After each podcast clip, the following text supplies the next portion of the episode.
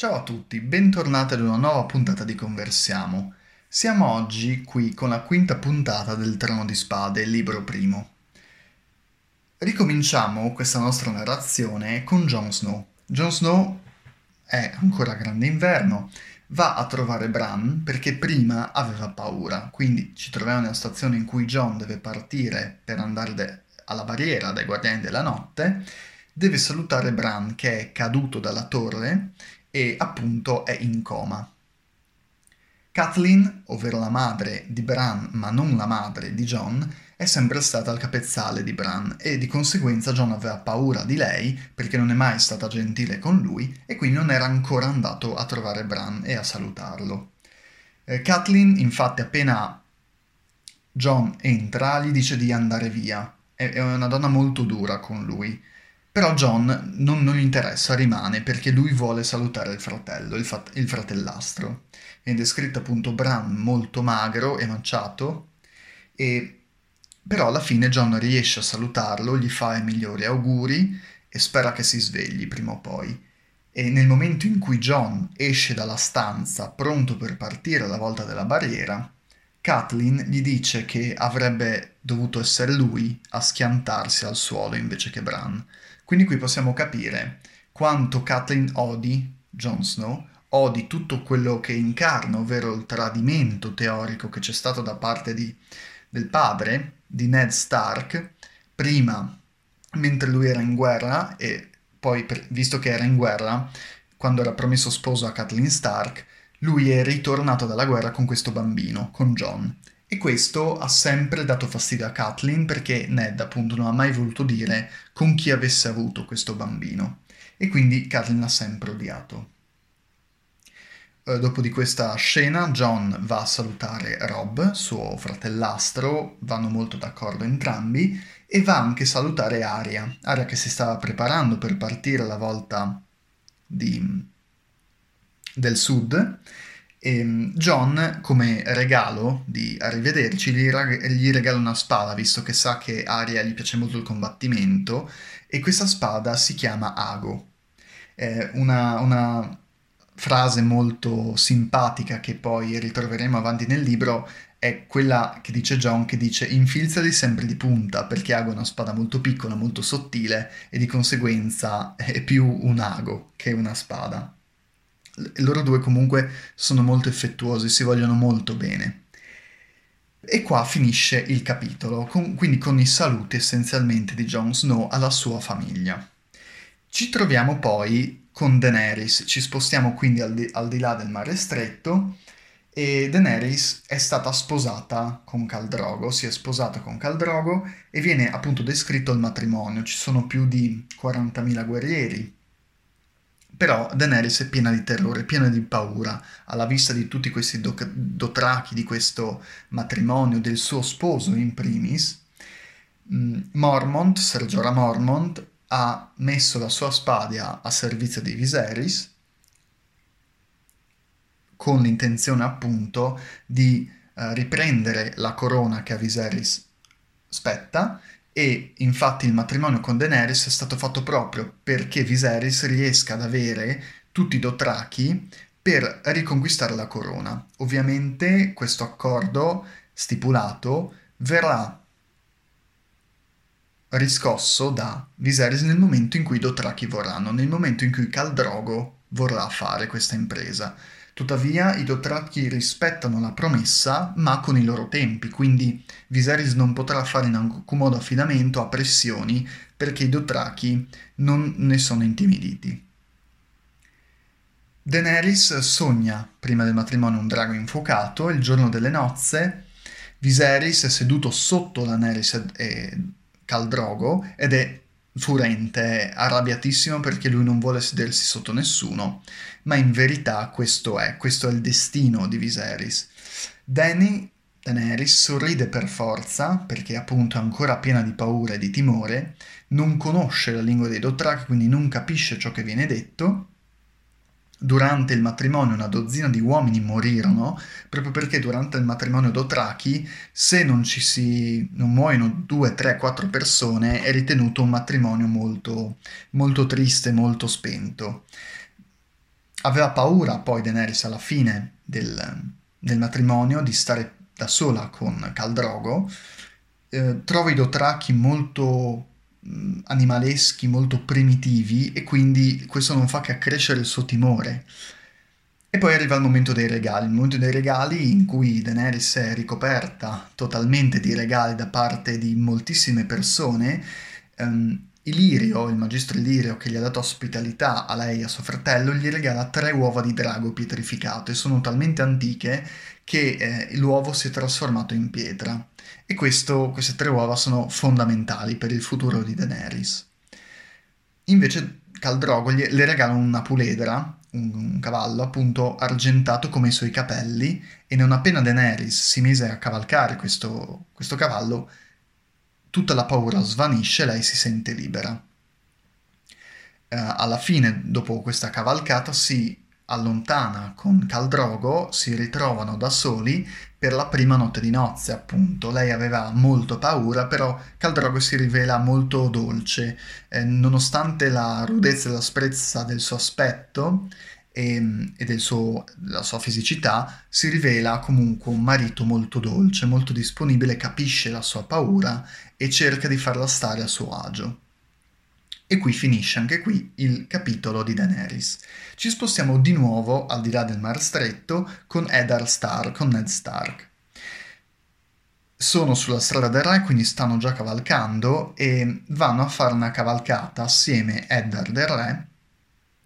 che eh, gli riporta alla mente eh, Jon Snow, gli chiede con chi ha avuto questo, questo bambino e Jon glielo dice, cosa che non ha mai detto a nessuno, ma non è molto sicuro che sia la verità tutto questo, però Eddard non ne vuole parlare, gli chiede per favore di non parlarne mai più e John, eh, John scusate, il re gli dice che è veramente una persona noiosa. Ehm, riconosciamo, conosciamo anche Varys, il capo delle spie del re, e si parla anche di Jorah Mormont, del fatto che leggono una lettera che Jorah Mormont gli ha mandato, gli ha inviato al re, Ehm, e, sta- era stato tra l'altro proprio Eddard Stark a cacciare Ser Jorah Mormont, che era sotto il suo protettorato del nord, proprio per aver venduto degli schiavi. Eddard Stark era andato per portare giustizia, ma Mormont era già scappato al di là del mare stretto. Questa lettera di Ser Jorah Mormont ci dice che Jorah è una spia al soldo del re al di là del mare stretto e quindi il fatto che abbia dato la sua spada per Viserys è tutta una messa in scena perché vuole capire e mantenere i contatti con il re per poter ritornare poi a Westeros da libero cittadino, possiamo così dire. Uh, infatti il re vuole uccidere sia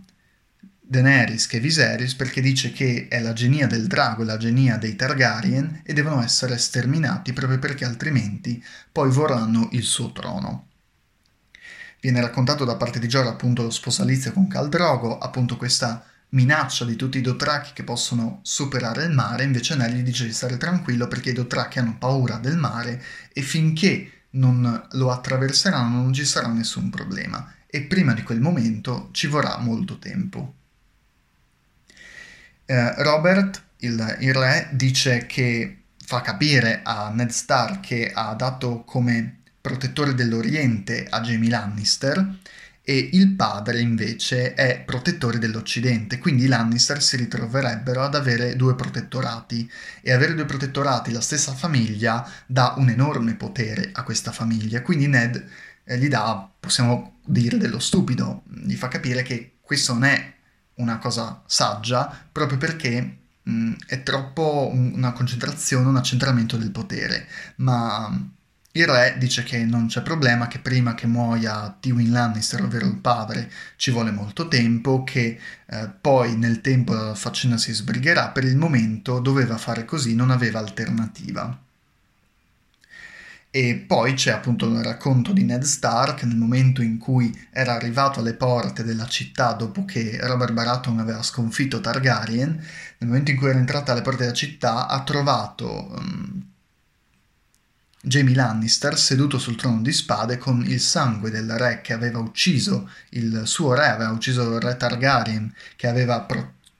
che aveva promesso di proteggere, l'aveva ucciso e si era seduto sul trono di spade. Ovviamente in modo molto semplice, in modo molto ridanciano, aveva detto a, a Eddard che non voleva star seduto lì proprio perché era molto scomodo e, e, ne, e Robert si mette a ridere dicendo che è vero, era molto scomodo. Ned voleva fare un riferimento al fatto che Jamie Lannister era un uomo pericoloso eh, a cui non dare troppo potere, invece il re lo prende sotto gamba.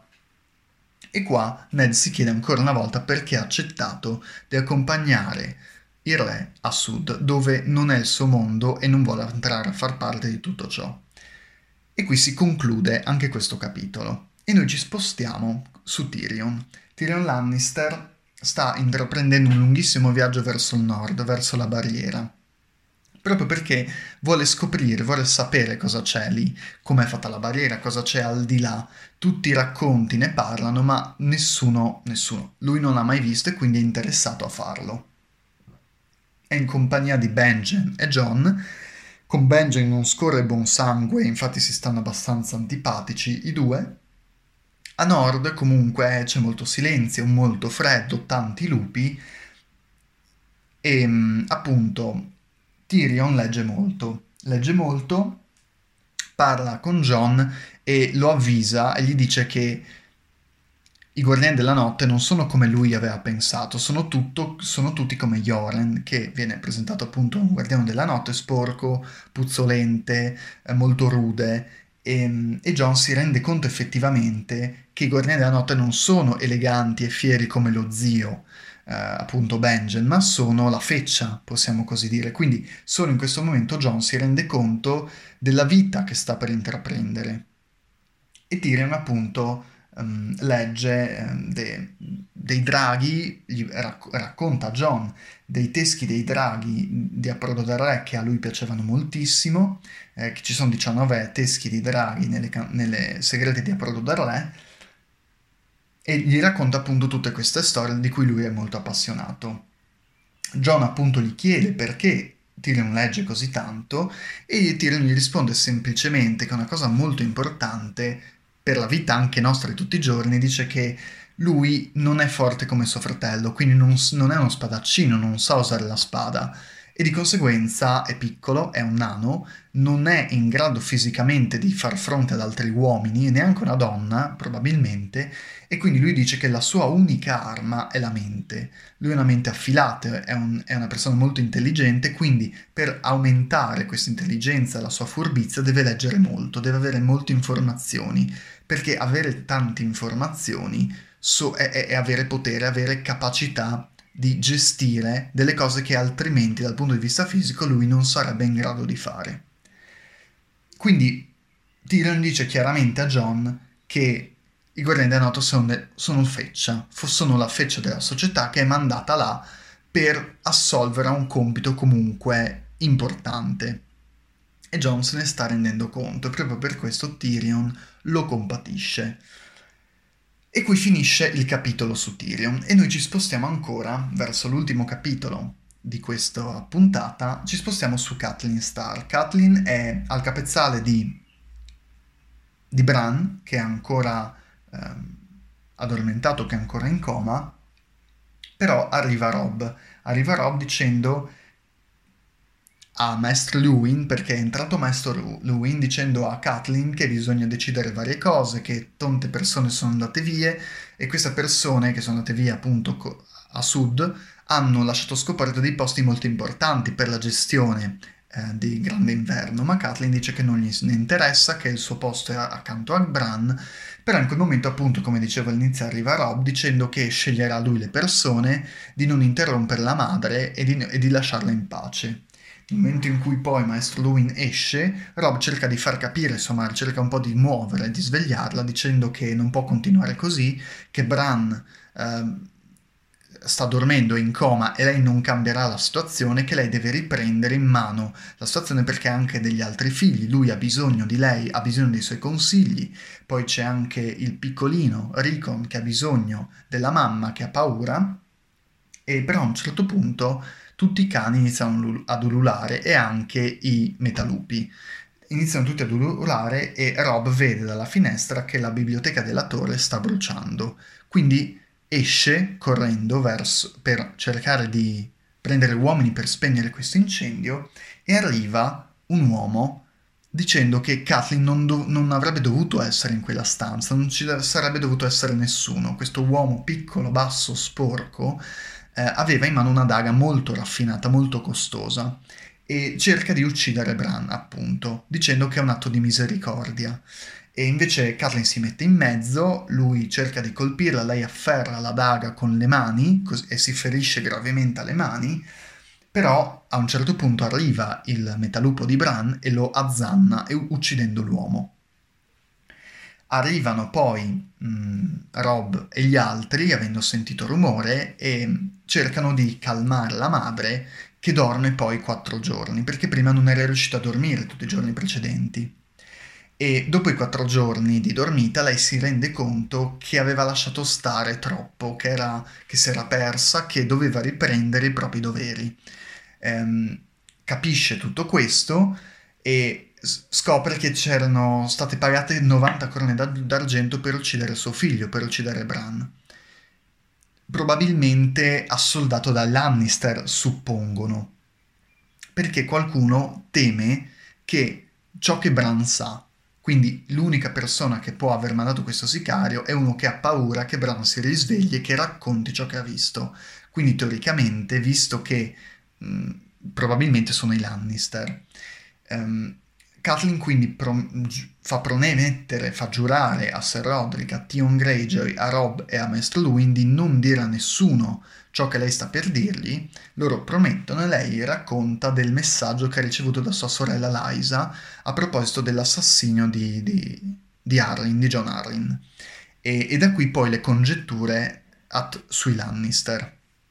Anche per il fatto che Jamie Lannister il giorno in cui Bran è caduto non era andato a caccia con gli uomini, ma era rimasto a grande inverno. Questo fa uh, pensare ancora di più al fatto che possa essere stato lui. La daga è una prova importante di questo, quindi risalire a chi, al possessore della daga, può portare al colpevole. E quindi Kathleen decide di partire per Approdo del Re per scoprire tutto questo, per avvisare suo marito e, e parte con Sir Roderick. E qui si conclude anche questo capitolo del Trono di Spade. Siamo circa 150 pagine di libro e, e, la storia si sta sviluppando. Avete visto come la storia si sta sviluppando sia a Grande Inverno che si sta spostando verso la barriera e seguiamo le storie anche di coloro che si spostano verso Approdo del Re e abbiamo anche un'altra storia al di là del mare stretto. Il futuro del libro quindi ci fa intendere che tutte queste storie si uniranno presto o tardi e eh, l'autore George R. R. Martin ci sta spiegando eh, tutti i retroscena per poi arrivare a congiungere il tutto e intersecare il tutto. Quindi detto questo, per questa quinta puntata del Trono di Spade, libro primo, è tutto, io vi saluto, ciao a tutti.